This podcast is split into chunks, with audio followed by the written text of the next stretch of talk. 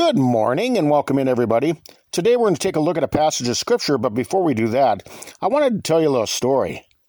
When I was in elementary school, I can remember sitting in history class and learning about a group of patriots who fought for this country.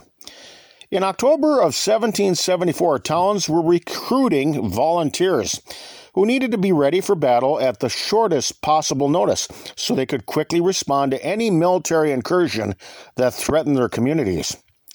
Well, as the students in the classroom took turns reading the paragraphs in the book, I remember staring at all of the colorful illustrations, and they captured my attention because it reminded me of catching the bus each morning. When somebody yelled that the bus was in the driveway, you had about a minute to grab your things and get on board. Otherwise, the driver would leave, completely take off without you.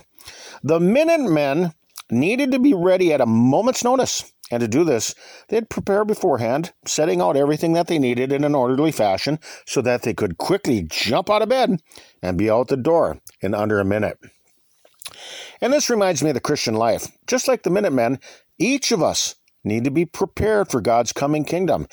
It's going to happen very quickly, and the time to get ready is right now. We must fill our hearts with the Holy Spirit, keeping our lamps burning brightly as we patiently wait for that great day of judgment, which is most certainly coming in the future.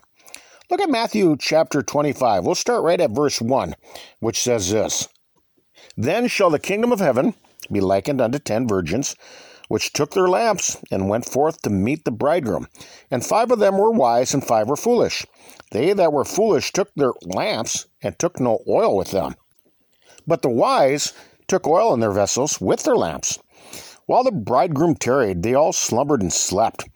And at midnight there was a cry made, Behold, the bridegroom cometh. Go ye out to meet him. Then all those virgins arose and trimmed their lamps. And the foolish said unto the wise, Give us of your oil, for our lamps are gone out. But the wise answered, saying, Not so, lest there be not enough for us and you. But go ye rather to them that sell and buy for yourselves. And while they went uh, to buy, the bridegroom came, and they that were ready went in with him to the marriage, and the door was shut. Afterward came also the other virgins, saying, Lord, Lord, open to us. But he answered and said, Verily I say unto you, I know you not. Watch therefore, for you know neither the day nor the hour wherein the Son of Man cometh. Oil has always been symbolic of the Holy Spirit, and the old lanterns needed fuel to burn brightly. In fact, in order to find our way home to Jesus, we need light to see where we are going. Each of our lamps must be fueled with the light of God's truth so we can keep ourselves on the narrow path of Christ. Like preparing to take a long trip in your car, you're going to need to fuel up beforehand, being ready to leave immediately when your friend shows up in the morning. Look at Mark 13, beginning at verse 32, says this But of that day and that hour knoweth no man, no, not the angels which are in heaven, neither the Son, but the Father. Take ye heed, watch and pray, for ye know not when the time is. For the Son of Man is as a man taking a far journey, who left his house and gave authority to his servants and to every man his work, and commanded the porter to watch.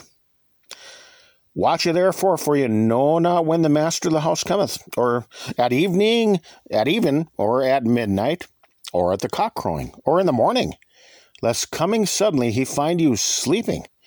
And what I say unto you, I say unto all, watch. It is the oil of the Holy Spirit that burns deep within us. Each of us are vessels that must be filled up with the light of God's truth so that we can find our way through the darkness of this world. 2 Corinthians 4 7 says, But we have this treasure in earthen vessels, that the excellency of the power may be of God and not of us. 1 Thessalonians 4 verse 4 that every one of you should know how to possess his vessel in sanctification and honor.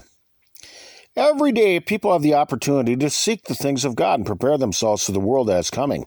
They have the opportunity right now to repent, to turn away from their sins, and obediently serve the will of God from their heart. But sadly, many will procrastinate and not even bother to re- ready themselves until it's too late. Today is the day of salvation, not two years down the road. Humans have no control over the longevity of their lives because God will reap a soul whenever He chooses. And it can happen in a blink of an eye. Luke 12 19. And I will say to my soul, Soul, thou hast much goods laid up for many years. Take thine ease, eat, drink, and be merry. But God said unto him, Thou fool, this night thy soul shall be required of thee. Then who shall those things be which thou hast provided? You know, Noah prepared himself for many years. He was building his ark each day to save his family from God's coming judgment.